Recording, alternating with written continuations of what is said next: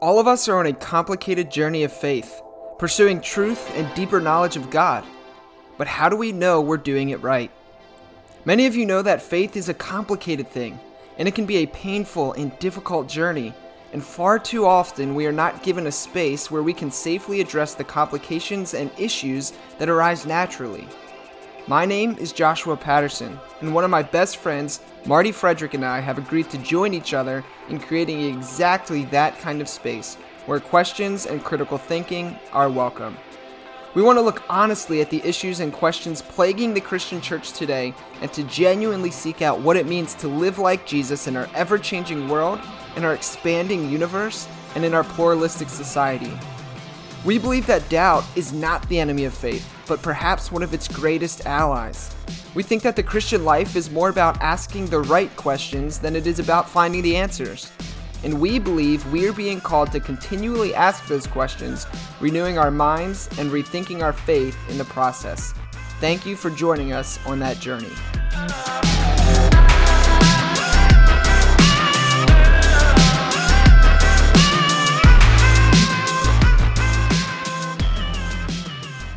All right. Well, welcome to another episode of the Rethinking Faith podcast. As always, I'm one of your hosts, Josh Patterson, and with me today is my good friend Marty Frederick, looking fresh as always. Marty, how you doing, man?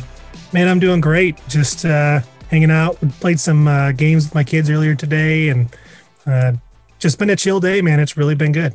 How about you?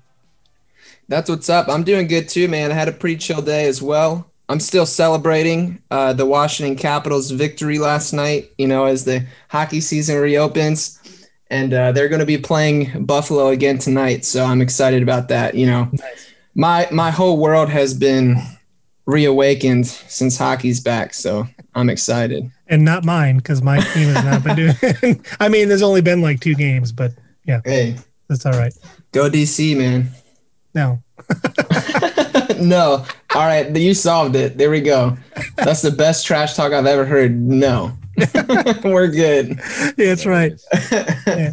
Sweet. Well, Marty, I don't know if you know this, but we do have a third person with us here today. I did. We should probably, that. yeah, we should probably introduce them. Yeah, I'm in. Sweet. All right. Well, listeners, with this today, we have a special guest, and his name is Propaganda. Prop, how's it going, man? What up? What up? What up? West West. It's like 90 degrees here today. That's what's up. It's There's cold snow, here. right. No, yeah. it is not 90 degrees here. Super hot. Like I walked outside to come to like the little recording office and I was like, yo, it's kind of hot. Like it kind of like really caught me off guard. Yeah. yeah. No, it's cold here. We have our wood stove going and mm. it's frost on the ground. It's cold. Yeah. Sheesh. Yeah. Well, and it's it's we're supposed to get some snow tonight and it's supposed to get down in the lower teens and even single digits Dang. coming up in the evening. Yeah no um, weather wimp. Certified californian weather wimp. Yeah we're, we're about as far from that as we can get but yep um, well i mean perhaps i think the, the cool thing about having you on is i think a lot of people probably have a good idea who you are but why don't you just give us the rundown? Who are you? What do you do? What's yeah. life like for you yeah, I mean, I would push back that most people know who I am. There's a lot of people that have no idea who I am. um, but yeah, nah, I am a hip hop artist uh, and poet, and uh, I um also run a podcast, uh, a couple podcasts. One with my wife called Red Couch Podcast, and then a separate one by myself called Hood Politics, uh, which is just sort of political analysis, but from like a uh, it just I just I just believe like if you survived eighth grade, you actually understand geopolitics. If you if you know any sort of inner city bully, just gang life, you get it. You get geopolitics. So I'm just kind of like giving takes on um, you know, the the daily zeitgeist with uh just from a hood twist, just help people understand. Um, but yeah, no, I've been doing music for a while. Uh, I'm South Central Los Angeles, uh, born um, lived all over just the, all over you know Southern Cali um, for pretty much all my life. Uh, wife, two daughters, a girl cat. Um, yeah, I've been making music for a while. Nice. Yeah. And uh man, like I just got to tell you, like one of my I love the excellent album a lot. Oh, thanks, man. Yeah that's been one of the ones that really got you know just kind of got me listening um, uh, way back way back when in 2012 my yeah, my good dude. buddy brad nelson's like you got to check this album out and I did, and immediately hooked. Uh, Thanks, between man. you and Sho Baraka, it was like that was that guy. Yeah, dude. Yeah, we were, you know, Brad's first of all one of the nicest humans I ever met. But like, it's funny, like me and Sho kind of like when we met, we were definitely like realized like we were both just kindred spirits, but just like feel like so many times we were, you know, looking around at like rooms we were in, conferences, and just being like, what are we doing here? Like, I don't think anyone really likes us. You know what I'm saying? Like it was just one of those like just a few just we had so many moments like what what are we what are we doing, man? You know? Um and kind of like yeah, it was that was in 2012 like was my uh sort of when I kind of like hit the at least the the Christian scene was 2012 and yeah yeah dude so that's cool man and i was really i thank you about excellent man i'm i'm, re- I'm really proud of that record i feel like Yeah. it was the record that like i kind of found my voice on Yeah. Hmm. yeah Well, so we also we have a question we ask every single person that ever comes on the po- podcast, and a good friend of ours was like, "You can't ask Prop this question, but we have to because it's a Why part not? of our show." yeah um, Prop, who is your favorite ice hockey team? uh yeah well kings There we go. i just believe in everything los angeles you know Nice. and uh and and i mean like the kings got history like we you know what i'm saying we got we got some real history and i'm Yes. like i've only been to i've been to maybe two kings games you know um there was a kid uh j bones um what was his real name but like a kid from like our neighborhood uh or at least to mid city that was one of my friends friends that ended up playing pro in canada and came back but he was just black kid from LA. He ended up playing pro. You know, he lives in Portland now. Um, but that guy was so passionate about hockey. We was like, well, let's. I mean, let's. All right, let's check it out. You know. Yeah. Yeah. Yeah. I can't tell you what icing is, or I can't tell you no rules. I just know I got to hit the puck into that net. Nice. That's Nice. the most And- important aspect of the game. It is. That's how I you feel score, like so you're good. yeah. Score. It kind of boils down to that. Yeah. I need to make more points than that dude. Yeah. Yeah, You- indeed. You, you can watch LeBron and you can not know anything about basketball, but when he shoots and makes it, then you Yeah. know that at least that he's good. And there's people that don't do that. Yes. So, like, It seems as though that guy has a goal to get that ball into that hole, Yeah, and right, no right. one can stop him from doing it. Yeah. Therefore, he's good. So I feel like that with hockey too. I'm like, you should, y'all should probably be trying to stop that guy. Yeah. yeah. And as Right. he's skating around everybody and hitting the thing, it's like, oh, well, he's clearly better than everyone on the on the on the rink. Yeah. Well, I guess the one other, uh, well, we I guess we have two more short background questions, but uh, Okay. one that we want to hear from you. Um, our podcast is called Rethinking Faith, and so one Yeah. of the questions we've been asking people recently is, "What's the most important aspect of your faith that you've ever had to rethink?" I love it. Uh, certainty probably was like the biggest thing I had to go. You know, you're we're we're we're we're we're children of the Enlightenment, whether we want to admit it or not. You know, where we all grew up in a whether you want to admit it or not, a secular society. You could say this is Christian, but like fool, we were post-Christian in the 1500s. You know what I'm saying? So like you just not knowing your history. You know, so um, just sec just certainty like rationalistic thought that just like you know the idea of notions that like your faith is a set of notions. And if you get the notions right you know what i mean? And to the degree for which you get them right you can be certain that your theology is solid your faith is secure you know what i'm saying? And um, just really letting go of that like idol of certainty and just being like i have really had to rethink that like yo nuance bro like you know what i'm saying? And um, once you start traveling the world you know uh and hell not even traveling the world just going to the other side of town you know? Yeah. and like you you 19 20 years old you you didn't you didn't somebody done put like a reformed theology book in your hand. Now you finna take on this pastor been preaching for 50 years because you know theology better than him because you didn't read this one book you know what i'm saying? Uh, how i'm gonna look this man in the face and tell him his faith ain't secure that his salvation ain't sure because he ain't got the notions the way I got mine. You know what I'm saying? So like the biggest thing I had to rethink was just that that idol of certainty. Like, oh, I know it. No, I know. That's what it said.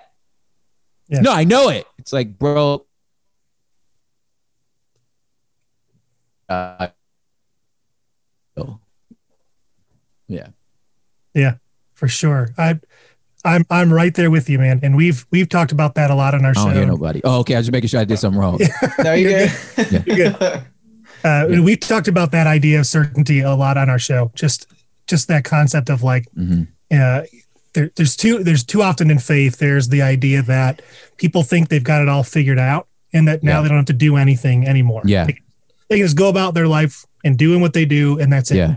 And uh, so, uh, and I guess just the one final thing we wanted to ask you about, and I know that you could probably do an entire series of episodes on this, um, but something I know is really important to you is coffee. Absolutely. And uh, I'm over here wearing my Chemex, my vintage Chemex hat. It's pretty dope. I've got my my love black people like you. yeah, you got your coffee black shirt. Yep. Yep.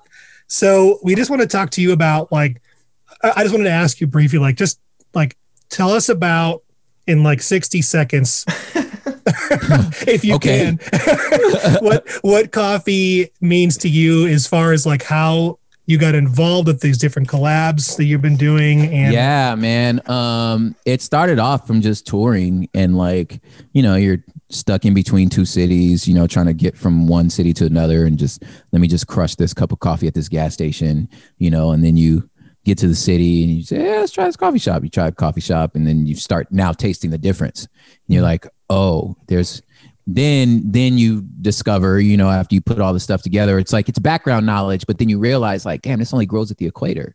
You're like, oh, it's discovered in Africa.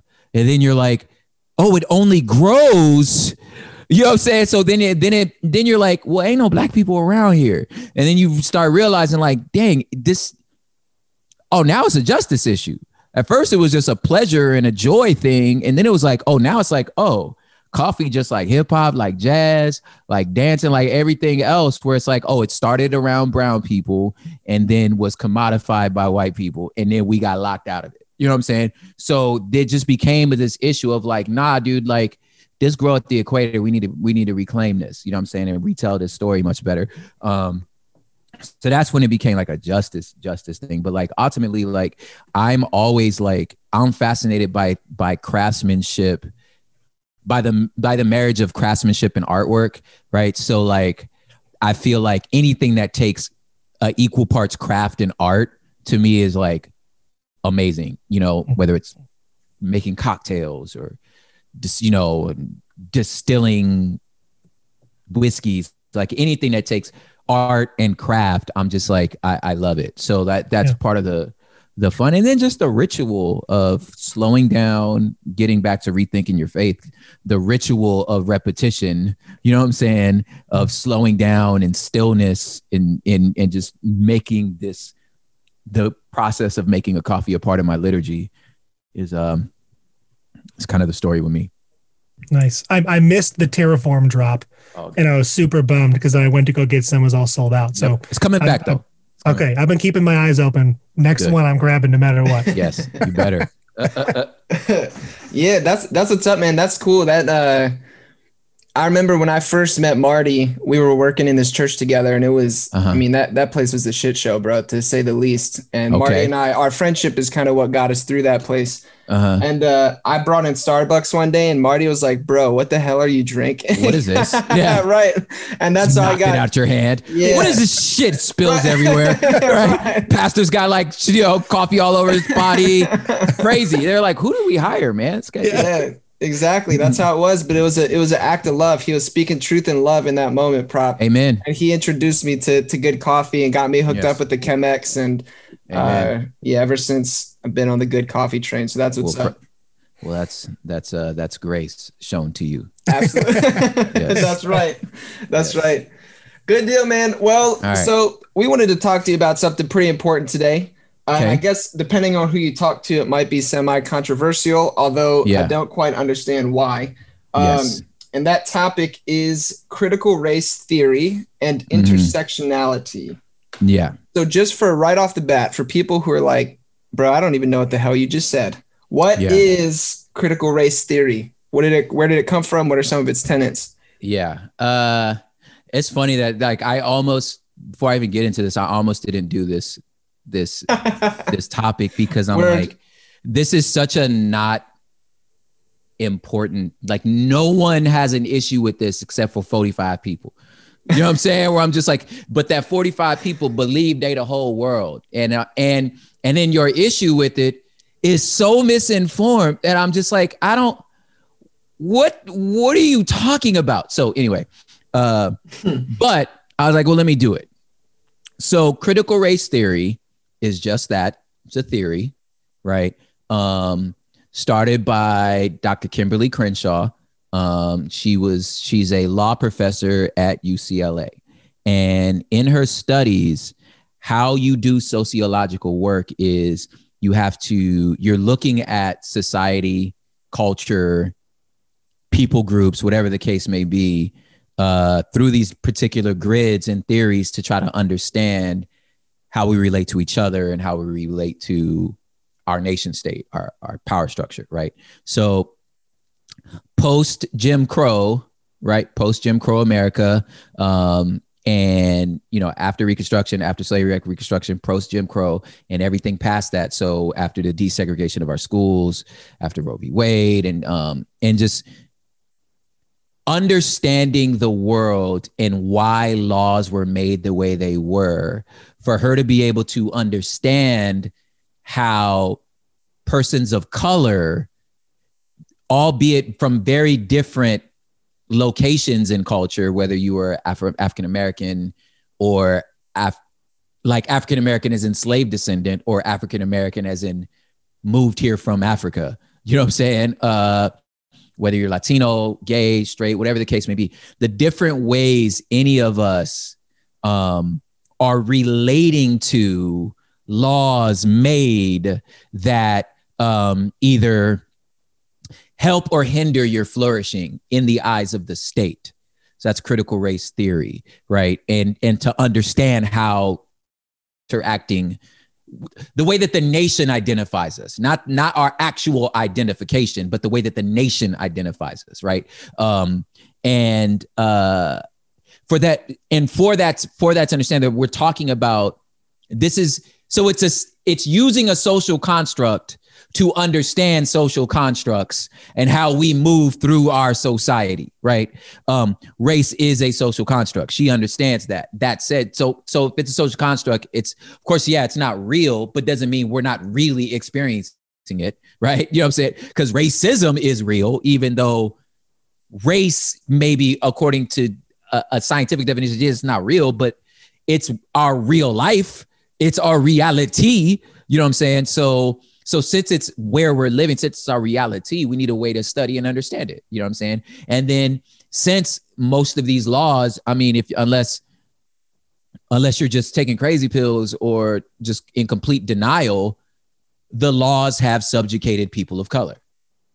And there needs to be a way to understand that, why that's so, how these things are interlocking or how these things are happening and then how do you dismantle them? So that's critical race theory. It's it's a way to understand the way for which post segregation or post uh yeah post civil rights movement how the world how america specifically is relating to its persons of color. Um intersectionality is a tool within critical race theory to understand how these persons of color are interlocking and how these things, some of these issues overlap, right? So, a good example of that is like the women's suffrage movement. So, like, which was supposed to be about women's rights to vote right? And although the suffrage movement, some could argue, was started by Harriet Tubman, was started by a black woman, um, it was led by Susan B. Anthony. And most of those rights that were grown in the suffrage movement were for white women. You know what I'm saying? So how, how can you call this a women's movement if all women so there's an interlock so like so because of that so since black women didn't receive rights until 500 years or you know 50 years later in the civil rights movement then that means that black women live in a different intersection. They're women but they're also black. So intersectionality is understanding those. What's up big homie? Intersectionality is understanding how that works and then how the laws or the government for short term for laws or the collection of the laws um, relate to each of these people groups. So that's what it is. It's not, well, I'm fast forwarding, but it's not what you actually are. It's what the way the state sees you is what critical race theory is is concerned with. Yeah, right on. So like some I guess examples of where we can see this in action then would be so listeners uh, who've been listening for a little bit, if you go back and find like the episode we did uh, with uh, Dominique Dubois uh, Gilliard about mass incarceration, mm-hmm. critical race theory has something to say about mass incarceration. Is that that's absolutely? Of- it's a way to understand it, like okay. because it shouldn't make sense if you're just doing the numbers. How do you make sense of the fact that for the same crime. You know what I'm saying? Black and brown boys are receiving more jail time, more jail time, and like longer jail time, and are sentenced and are sentenced more frequently. Frequently, mm-hmm. if it's the same crime, they're the same age, they're doing the same thing. Why is this group getting it, and why is it black and brown? What do they? These are two different experiences. Like why? Why? You understand what I'm saying? So if you're if you're trying to do the numbers, you well, is it well, what do they have in common? Well, is it poverty? Okay, well, let's think about poverty. So you take somebody from the same socioeconomic class that's black, brown, white, Asian, and you look at the same situation. Why is it that poor white boys ain't getting the same amount of, you know what I'm saying? So you're like, mm-hmm. help me understand why the law interacts with each of these people. So you use these theories, right, to try to at least wrap your mind around what's happening, mm-hmm. right? Mm-hmm. And that's so that so yeah so uh so you would use a lot of those a lot of those things to say um yeah this like the numbers don't make sense mm-hmm. right? The stats don't make sense. Like why? Like why is it like this? You know uh why Flint Michigan? Why? You know what I'm saying? Like what is the city next to it? Like why why? You know so it's like well, what is it? You know so yeah so that's that's so you use these theories to try to understand like why the laws why are the laws working like this? Like why why don't per capita you know why is not per capita black and brown people don't own houses? Mm-hmm. why why not? And what took them like what did what, they don't work? Of course we work. You know what i'm saying? Like what, what are we not applying for? Of course we're applying for loans. You know what i'm saying? Like what why and if it's not biological, because we just all, and especially those those those that don't affirm critical race theories would say, well, because race isn't real. Well, if it's not real, why are we not getting loans? Do you have an explanation of that? Racism. I know because racism because racism is a real experience. You know what I'm saying? so uh yeah. Well, I watched I watched the Thirteenth, a documentary on yeah. Netflix, like seven or eight months ago, uh-huh. and I was, as we're just you know not to harp on it, but I was blown away yeah. by just the sheer numbers of yeah. things within our prison systems. And I've got a friend that I work with who used to be a prison guard, is a black uh-huh. woman, uh-huh. and she said that the whole idea of their of their of prisons being contracted and having an actual amount of people need to be in yeah. the prison. And if they don't fill those cells or beds or seats or whatever, however you want to look at them, then they yeah. can actually lose money. It's essentially a hotel. And if they don't, hotel. so if they lose money on that, they can actually, per contract, charge money to the towns in which those prisons are in in order to make up the money for the for the empty room. I guess is if you want to call it that, yeah. which as you put all that together and you start to look at, well, that prison has what's the percentage of black and brown to white? Yeah. It's absolutely an exponential difference. Yeah. And as you look through all those different things, that that documentary just blew my mind with that. Yeah. Uh, yeah. You you you it's a for-profit entity, yeah. right? And it's and incarcerated people is good for business.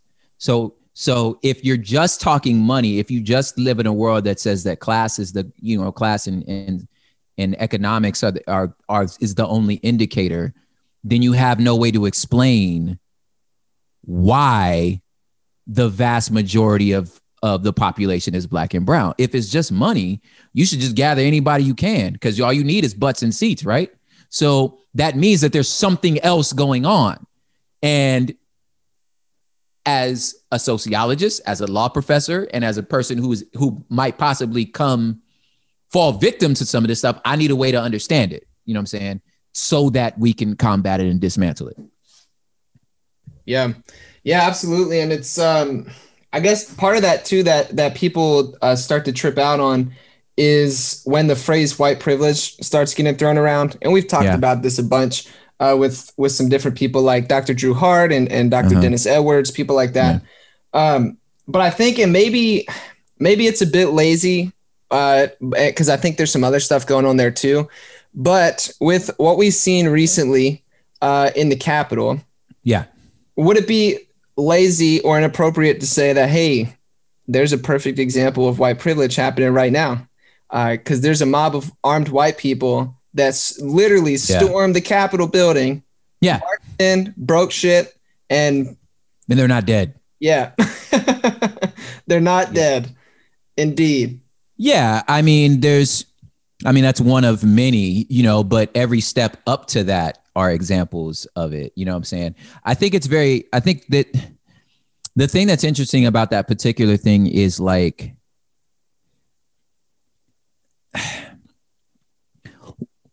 why intersectionality is important.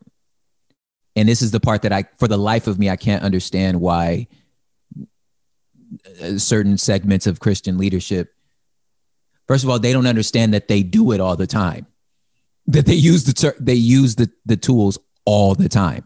But intersectionality is essentially giving a name to the way for which I can relate to that group of people, right? Who are so different than me. But the intersections is this is like they feel whether real or imagined, either way it's happening in their body, they feel disenfranchised. They feel from both sides that the economic system has shutted them out. It keeps them poor. You know, the rich are getting richer, the poor are staying what they poor, and you're not giving me no shot. You're not giving me no chance. And no matter how hard I try, nothing changes. They feel like the politicians, the government is lying to them. And rightfully so, because their president is telling them that. You know what I'm saying? So of course you're gonna believe it because your president's saying it. You know what I'm saying? So, and it's like, and for them, it's like this matches our experience. They're like, these people ain't done nothing for us, right? You just calling us a bunch of rednecks. You're not even listening to our problems. I'm trying to tell you this ain't working for me. You know what I'm saying? You keep telling you keep telling me I got all this privilege, and it's like, well, fuck, man. Like, well then, you know, well then why am I then why then why can I pay for my health care then? You know what I'm saying? Then like I'm working just as hard as you are. Why you get to stay this? And every time somebody got a problem, you only worried about their problems. You know what I'm saying? And then at the end of the day, you tell me to go vote. I vote for this person, and you telling me that my vote didn't even count. Man, fuck this. You know what I'm saying? So what I'm trying to say is intersectionality makes me go, okay, where do we overlap? Disenfranchisement. I understand that. You know what I'm saying? Whether whether I can agree that you being disenfranchised or not, I'm like, okay, a lot of this is based on whether it's like I said, whether it's true or not is not the point. Like it's it's not true. Your votes counted. You just had you just got less votes. That's just I don't know what else the hell else to tell you. You know what I'm saying? But um, but this doesn't justify these actions, but it helps me say I understand them. You understand what I'm saying? And the reason I'm able to, you can say, well, that's just grace. You're just, you know, you're just, that's, I'm like, exactly. But what I'm doing is I'm finding myself in a life, and there is an academic term for that. It's called intersectionality. Like, I just, I don't, even if it's called ooga booga, what you, you can call it finding common ground. Call it whatever the hell you want. That's just the academic term for it. I don't know what you're so mad about. We do it all the time. You understand what I'm saying? So, so yes, so so all that to say, I get it, but the fact that whether any of that was true, it doesn't matter. They believe it's true, therefore it is. Enough so much that they were able to storm the Capitol. So the, so every step in that is a is a is an example of privilege. Is like the fact that you was mad in the first place. You know what I'm saying? Like some I read some lady, right? Yeah, I read some lady got there on a private jet. She flew to this siege on a private jet. Really? You disenfranchised? You struggling? It's so hard for you on your private jet? Help me. Help me understand. Help me. You know what I'm saying? So yeah. So yeah. Anyway. Yeah. Uh yeah. So yeah, it's, it's not lazy. It's just that it's there's it's it's vastly more it's not lazy it's simple like in the sense that it's that plus 50 years yeah you know? totally and you know i i think the thing that feels to me the most painful and i realize there are about a thousand and one things that are more painful than this but yeah. from my from my seat with my skin it is I, I see these stories happening to people and i feel like the fact that this happens in the church today in 2021 yeah. Um, it just it boils me to the point of more anger than i feel like i've ever experienced. I have a, a great friend named ronnie. He's a he was a black he's a black guy. He was a mm-hmm. worship pastor in a church in rural indiana. He was the only black person in the entire church. Um, yeah. and he said that oftentimes from the pulpit the sermons would have racial jabs in them. Things like we had a potluck dinner and people were bringing different things and this person was bringing, you know, potatoes and he pointed at Ronnie and said, and, you know, his family brought fried chicken. And that giggle, was giggle, just giggle. one of those. Yeah. Yeah. Right. And everyone kind of laughs about it. Yeah. And it's, it's not really a big deal. You know, just kind of thrown out there. Another yeah. situation, some, somebody was talking about how they were going to do a work day at the church. And they said, they looked over at Ronnie and they said, well, we're all going to, when y'all get here, we're going to make sure we work you as hard as we work the slaves. And Ronnie's the only black person there. And so he's feeling those things. And he said his brother looked at him in that moment, was visiting on that Sunday, uh-huh. and they both knew immediately they, that that's our get out moment. Yeah, we gotta yeah, go. say fuck that's, this place. Get out. We got to get out. yeah, and yeah, so, yeah. That would definitely be a hold on, hold on, hold on, hold on, hold on, hold on. Like I, even if I'm the only one, like yeah, that would be definitely like all right. Did you did you just hear yourself right now? That's not right. funny. Right. Like, right. like that's not fun. Like, why would you say that, man? Right. And and and it happens in the church across the country. You know why, dude? Oh, go ahead. Go ahead. Well, I was just going to say, I think that we're we're dealing with that at a at a level in which it comes from what you, the person that you view, is delivering a message of higher power to you on a Sunday morning or a mm-hmm. Saturday evening or whatever it may be. And so then now those little pieces, those little tidbits, those little nuggets, yeah. coming at you all the time from this person that you hold with such high reverence, who yeah. may not say any of that other stuff any of the other time. You know, 99% of the rest of it stuff you you you really hold on to. Well, yeah. the only logical thing is that you're going to walk around starting to believe all that stuff. Absolutely. And, you know, I hate to be I hate to be the fanboy, but you know, and talk about precious Puritans Oof. and they're quoting things. Yeah. From, from somebody yeah. and from people who were holding that up as just absolute certainty, yeah. as we were talking about before. Yeah. So uh, I, I, would love to hear why you think that happens, but I think I have an I idea. Yeah, because I, I just I I I for the life of me, I can't understand why we believe that the church is full of some other set of humans. It's like it's this we're the the cultures uh, it's the same people. Well i know it's because our theology based on like going back to chuck colson and the culture wars that like we somehow not of this world that like we are us they are them. That's the world this inside outside. You know what i'm saying? So we started believing that we actually our shit don't stink that we actually different. And i'm like you're the church is the same people it's made of America, like American church is made of Americans.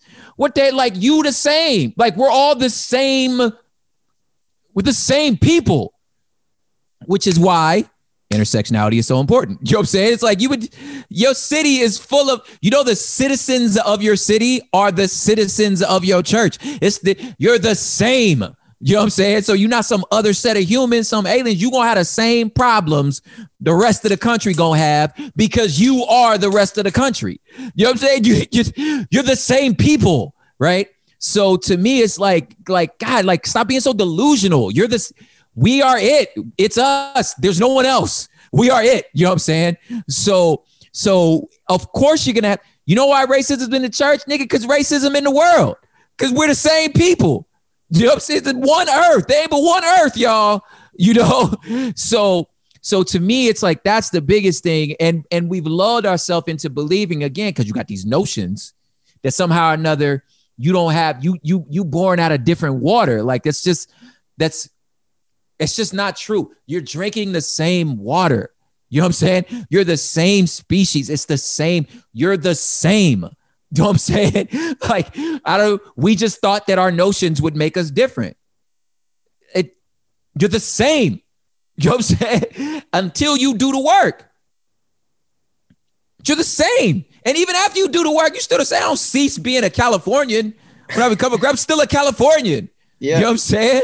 So like, I think at the end of the day, that's the thing. So with the Precious Puritans thing, uh, which which is that's funny because that's what put me on the evangelical world, and so I like came into the scene already in trouble. You know what I'm saying? Which was like, you know, that's what I meant by like me and Sho would look at each other like, surely, surely I'm not the first person to point this out to you. This, you mean to tell me none of y'all thought of, none of you did the, just the timeline to say that these people existed during slavery. None of y'all, none of y'all thought of that? Like, you know what I'm saying? So, um, anyway, I my my theory is you're and you're you're you're you're poor guy, like your poor homeboy who, you know, he can't help where he live, you know what I'm saying? And and you he has like what a lot of like persons of color, you step into your church, you're assuming that, you know, that this place would be safe, that all of us understand that as much as I'm railing on the fact that we're the same, that we're we should be marked different. Mm-hmm. We should be. You know what I'm saying? So when somebody make this joke and then you realize, like, I know that's the way it was for me. Once I realized, I was like, oh, this ain't no cure. This ain't a cure for right. You, it's no, your church ain't a cure. You mm-hmm. just you I like that. And it was for me that was a super light bulb but it was also very freeing for me to be like okay now I know wherever I go it's I'm I'm still I, I have no reason not to expect the same things. Mm-hmm. yeah that's that's crazy man. I mean it, it just goes to to the point that like being statistically being a Christian makes you more probable to be racist or prejudiced which is crazy because that so goes yeah that goes against you know, like what you're saying, the, the expectation. But um, so it's that theological stance. Uh, um, yeah. Don't forget your thought, but it's that it's that yeah, yeah, theological yeah. principle of inside outside. Mm-hmm. This is in. We are in because we all agree on these four points. Yeah, they are out because they disagree on them. So you take that mentality. You say, well, we're conservative. Any liberal, anything outside is unsafe and evil right? So, oh, you don't you don't hold to this particular idea in, in culture. Okay, that means you're outside. You know what I'm saying? So, mm-hmm. of course, mm-hmm. that's going to translate into racism because you're still thinking inside outside. Yeah, absolutely. Like an yeah. M Night Shyamalan movie. yes. no, right on. Uh, but yeah, prop you. I, I told you earlier, and you mentioned it earlier. You, you kind of explained it, which was helpful. Uh, you host one of my favorite podcasts, which is called Hood Politics. Thank you, sir. And I like it for a wide variety of reasons, but I just I can't I get too fed up trying to watch you know a bunch of different stuff, and I still do, and I, I pay attention, but mm-hmm. um, I don't know the way the way you do the show, it just it makes things interesting to me, Thank and then you. I understand it, and I'm like, wow, these guys really are just straight gangbangers. Gangbanging, yeah. so funny. Uh, but yeah, so basically, I wanted to try to connect that into this conversation. Yeah. And I don't know if it'll work or not, but I'll okay. throw it. I'll throw it your way, and if it doesn't work, it doesn't work. But um, here, here's a connection, at least that maybe I see. So for whatever reason, uh, like uh, critical race theory, intersectionality has become a bad word in uh, some specific Christian uh, context Uh, one of them just happens to be the largest Protestant denomination in America. Yeah. Um, but recently, while reaffirming their commitment to their Baptist principles, the mm-hmm. six white male presidents of the Southern Baptist Convention decided that they had to openly denounce CRT and intersectionality.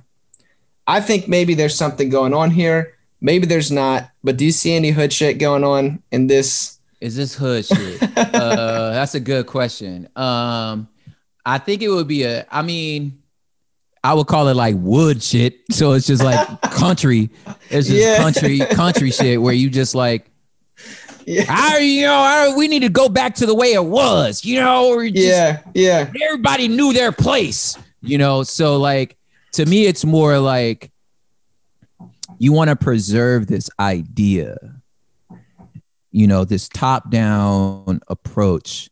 Um, this idea that you're the keepers of the flame, you are the transmitters of truth, you know, over the people that you believe you're in charge of.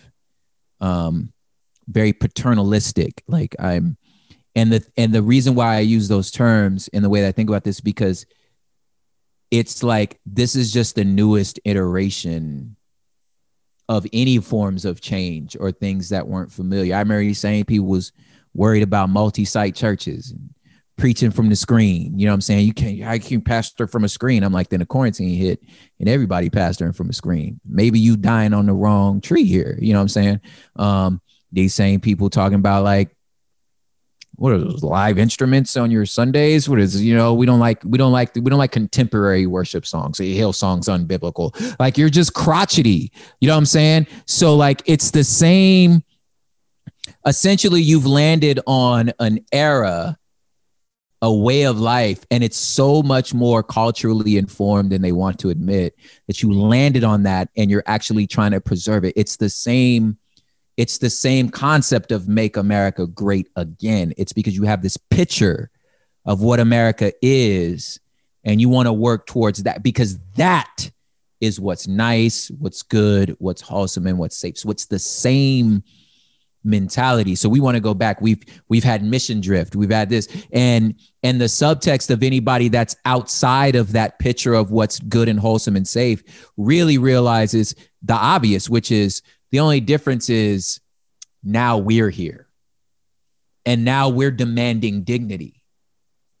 And that is different. And because you have this theology that says certainty, the notions have to be right. So any challenge of the notions need to go through a very particular grid. And if they don't go through our grid the way they're supposed to, we have to throw them out. And because they use that same lens to look at everything else. Because this is why I had to, this is why I had to go start by saying critical race theory isn't our actual identity.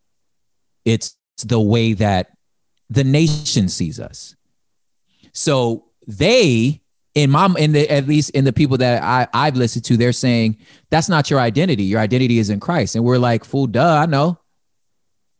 Well, what it what's that got to do with you denouncing critical race? Well, because your identity is in Christ, and I'm like, what what does your driver's license say?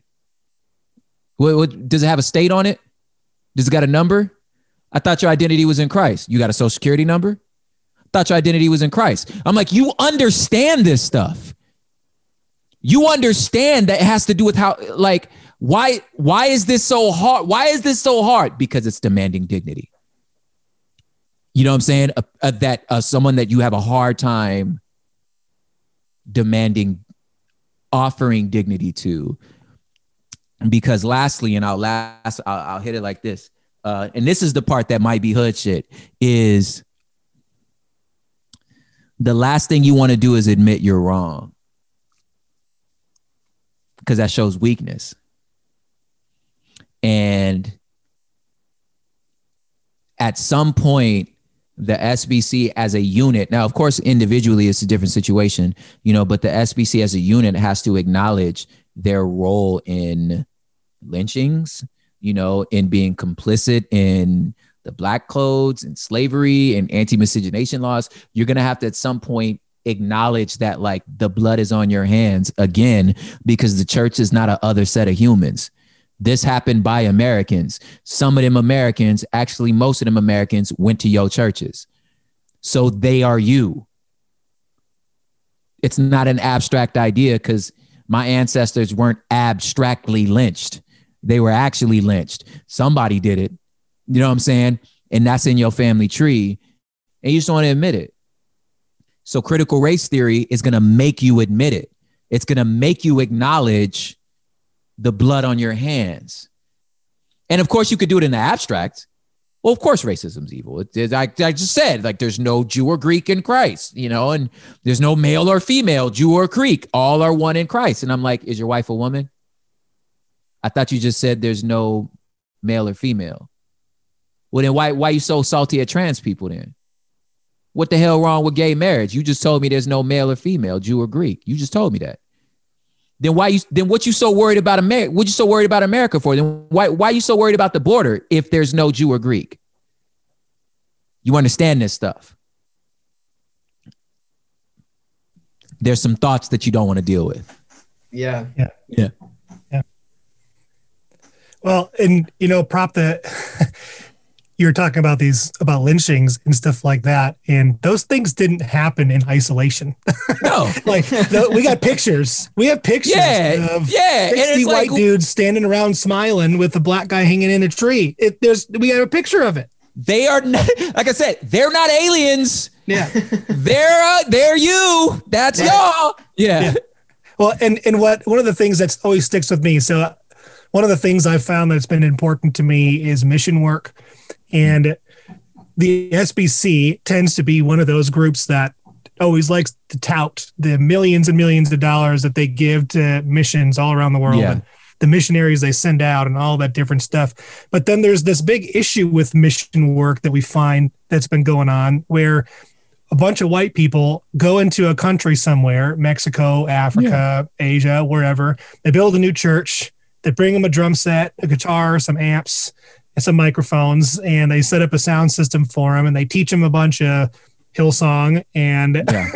and then they leave and these people they go home and they have all these pictures of all this work and the, you know they got this girl over yeah. here she's painting the wall and this guy over here he's doing oh, some real hard work and you know they talk about how much work they did and how good of a job they did and you know what they what they're failing realize is this is the white man stepping in and doing something for the people of color in these other places. And I, I, don't know who came up with it, but someone started saying, okay, well, wait a minute, this is a white savior complex that we got totally. going on here. Yeah. Where we're walking in somewhere and we're going to teach them how to be white people. And I don't know if anyone ever thought about heading over to Ethiopia and learning something about their music and their yeah, cultures and their hmm. styles and helping them learn how to just put it together so that they could form their own thing. And it was very clear to me that even in doing the good things that they're doing for the world, they're doing it based on the premise of being a white person that has money, yeah. that has power, that has numbers, and has strength. And there's just seems to be something about that to me that doesn't sit right. well, because you know? it's because it's that's what I'm saying. Like the church aren't different humans. Right. You're the same colonial powers. Yep. and you can't help but sit in the sit in the shadow like i said you can't help but sit in the shadow of the enlightenment. In the same way you can't sit in the shadow of the doctrine of discovery or the age of imperialism. You this is the way you see the world. You, you're supposed to go conquer it. So you're saying now you're just going to go conquer it for jesus right? So it's it is literally the same. You're just imperialists you know what i'm saying? Mm-hmm. and um the the the the funny part for me is like especially with that particular model is like okay so you done put an entire labor force out of work down there who yeah. now they can't build this thing. You gonna build it. And then i've been to these i've been to a lot of these places down there. At some point as soon as the the white church leave they got to tear the building down because it's not the code. And then they have to rebuild it again you know what i'm saying so you didn't cost us double work right because you you've you've used all our resources. We got to figure out how to do this. I've even had I've been to, I've there's been a spot in Africa where one dude was like, "Hey, we got to go destroy this wall because for some reason white kids like painting walls." So they went to go mess up the wall because with the American church kids they would want to go paint a wall. He's like, "I I mean." all right, well, we got to go wreck this. You know what I'm saying? Just like Yeah, yeah. stupid stuff. You know what I'm saying? Like put people like putting people in danger. Like I said, you building stuff not to code. That's not even they stop. You know what I'm saying? Like nobody asked for this. You know, I ain't asked Yeah. you to come to my house and rearrange my furniture, pat me on the back, and then take pictures. Like my house was fine. You know what I'm saying? And Yeah. then and then to your point to Ethiopia, like they could be like, you know, we were Christians before y'all. hmm You know, what I'm? We've been Chris- we were Christians longer than you. So like yes. uh, what we've already you're toddlers we've already worked out half of y'all's problems already we didn't work that out a long time ago don't even hmm. remember having that issue you know what i'm mm-hmm. saying so Yeah. like And then you got these people there that they probably they could probably quote scripture, but not because they just memorized it, but because they understand it. Whereas we got millions of people around this country with multiple Bibles on a bookshelf that they never Yeah. open. not only that they're like i understand this because it happened right there like it just this this Yeah. thing happened it was uh, yeah it happened around the corner so Right. you you looking at you Yeah. looking for this big old metaphor and some deep meaning. It's like no, there was a bucket of water right there, and the guy just pointed at the bucket of water. Of you, well, the water symbolizes no, the water just don't symbolize nothing. Who's right? You know what I'm saying? And they know that. Like yo, one of my my favorite, one of the best stories that like just really scripture came to life to me was was in Jerusalem. Went two years ago with uh, a group of homies, and we was coming around like capital the city of David, you know, the walled city. Like it's amazing. You're just like, I can't believe I'm here. And you're going up this hill, right, to get into the old city.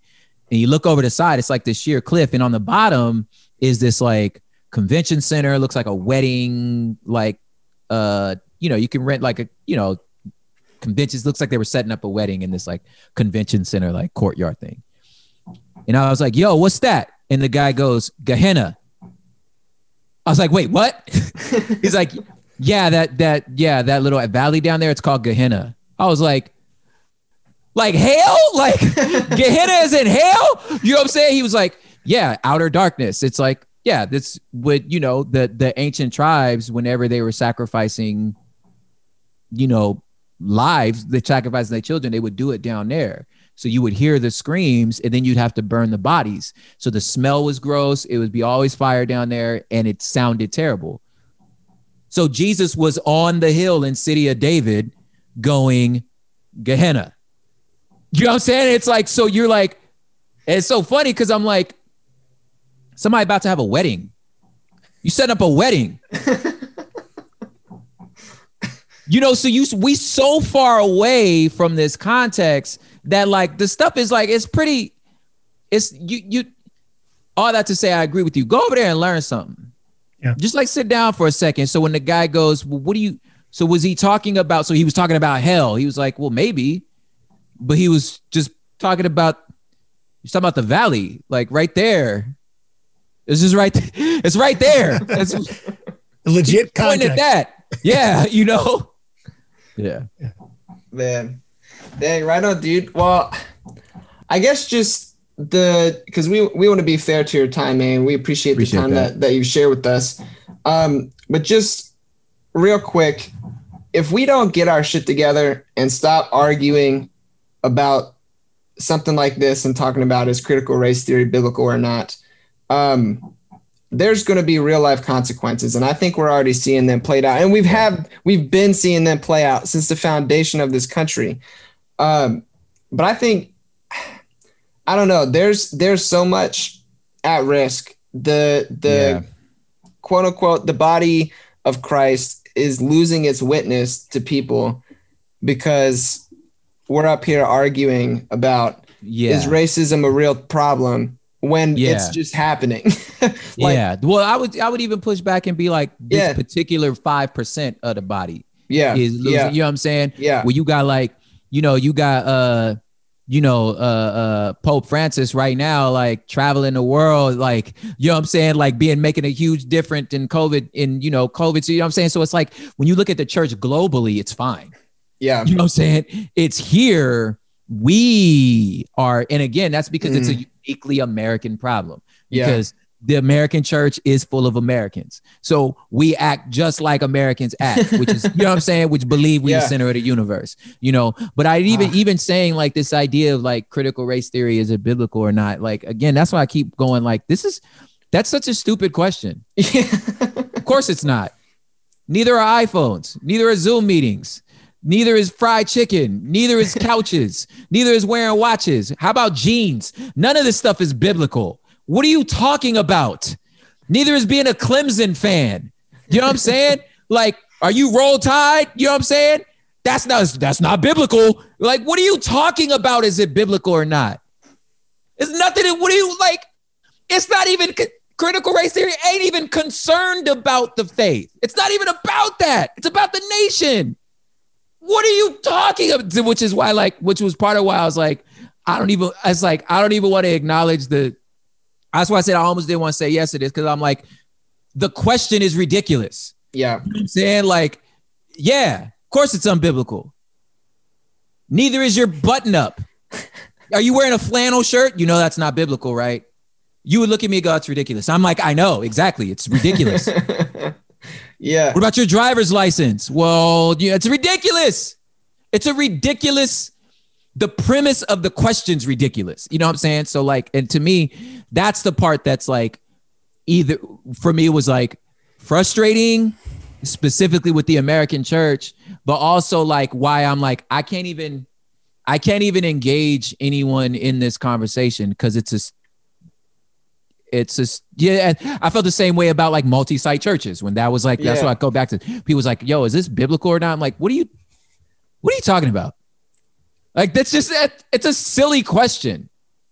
Uh, it's uh, what? yeah, yeah, no, anyway. dude, straight up. Well, I yeah. I appreciate you hanging out with us regardless. Yeah, dude. But because nah, I, I so think, fun. but because I, I, think too, in a way, like it makes the point that you're trying yeah. to get across. Yeah, it is ridiculous. And so yeah. I think you nailed it. That's that's what. Thanks, man. Good. I hope so. I man, and I don't know who gonna hear this, man. I don't think I'm. I'm always nervous that I'm like the per, the people that need to hear this ain't gonna hear it. You know what I'm saying? Right. Uh, but I hope that we're giving like grenades when uh, somebody does talk to you about it. That just like, mm. yeah, like, dude, relax. Like, you don't have to defend critical race theory because the premise of the question is ridiculous. Right. Like, it's not even for. It's not. Nobody uses it for what they're trying to protect us from. Like yeah. they, that's not even what we use it for. You know what I'm yeah. saying? Like, like yeah. yo, chill, man. Like it's not what are you what are you talking about? You know what I'm saying? And the and the notion that the the six guys in the in the in charge of the SBC felt like we would care enough about their opinion on it to come on, cuz. for them to give come us on, yeah, bro. Like, it's like don't man, care, like, bro. Yeah. You guys are at the at the height of your narcissism for us to think that we wanted yeah. to know what you thought. Yeah, uh, which is why like which is why like I ain't tw- I tweeted about it once. Yeah. I was like because I was so shocked that it was becoming such a thing. Yeah. I was like, what are y'all? Yeah. yeah. What are y'all where? I was like, yo, this is like a this is an academic. Yeah. Yeah. Yeah. well, prop besides yeah. besides hood politics and the Red Couch podcast, um, do you have any resources you'd recommend for our listeners to go listen to if they if they want to get their shit straight? I love it. Uh, concerning this stuff, this stuff, the stuff that you think matters, like anything. Um, there's a really cool pod that I've been kind of partnering with called uh, Behind the Bastards, uh, which is most of it's funny, um, okay. but it's just like everything you need to know about history's worst people. Heck yeah, that uh, sounds dope. I'll yeah, it's, super, it's, mostly funny, but it's it's really good like history stuff. Right now, we're doing a series called Behind the Insurrections, Nice. Um, which are just looking again, looking at history of like insurrections and uprisings and you know what what can we learn from history uh in the past or um as to like maybe not make the same mistake you know what i'm saying in the future but i yep. think like if anything my i don't have anything particular i'd say for for the listeners but to just continue to diversify your you're um you're listening. You know what I'm saying? Yeah. Uh, yeah. Like I yeah. Uh, it's just yeah. Like again, like step back a little and just be like this. Even it's like you don't have to answer a stupid question. You know what I'm saying? Like yes. that's what I'm saying. Like, so you know, you flip it on its head. Like I said, like, is is this biblical? I don't know. Is being a Clemson fan biblical? Like it's they're not cons- it's not a concern. You know what I'm saying? Like this is- Yeah. What are you I ta- like? you. That's that's where I, was- I was I I honestly like I, I like I said I haven't talked I've only tweeted about it once because I was just so befuddled as to why this was an issue. But like really that would be what I would help what I would hope your listeners hear from this where it's just like bro what are you talking about man? Like this hmm. not a, it's not even a what are you talking about? Like this there's so many 300,000 people died from coronavirus. You worried about whether what are you talking about man? Like Yes. it's not our it's not my concern man. Like we, Yeah. relax dog. Yeah Yeah, right on, man. Well, Yeah. what uh I know you have some new new stuff about to drop Yes. soon in the near future. Yeah, what kind of Yes. pluggables you got for us? Oh man, prophiphop.com for sure. Uh, the coffee game's happening. Uh, you know, backslash coffee for the coffee game. It's music dropping at the end of this month. Can't tell you the name of it yet. It's gonna It's be a dope. book in June, um, which I've been talking about forever, called Terraform. Um, that book's coming out in June. There's uh, just I'm I, there's at least there's at least an EP every quarter this year. I've- Right I've on. working on a lot of stuff, so it's going down. Good deal. That's what's up. That's what's Yeah, up. dude. Yeah. We'll have to uh I mean if you enjoyed your time with us, we didn't scare you away with our stupid questions, then Yeah, we have to hop on here and promote your book or something. That would be for fun. sure. Yeah, Yeah. Yeah. Good deal, man. All right. All well, right, thank guys. you again so much for your time and uh my pleasure, I'll, uh, y'all. I'll hit up uh, Kendrick Lamar and let him know that he best be looking out for propaganda. Let's go. I'm coming for him. yeah, right. Yeah. Tell him I want a verse, please. Yeah, gotcha. All right, y'all. All right. Peace and love, everybody. Thank you so much. Peace. Uh, yeah.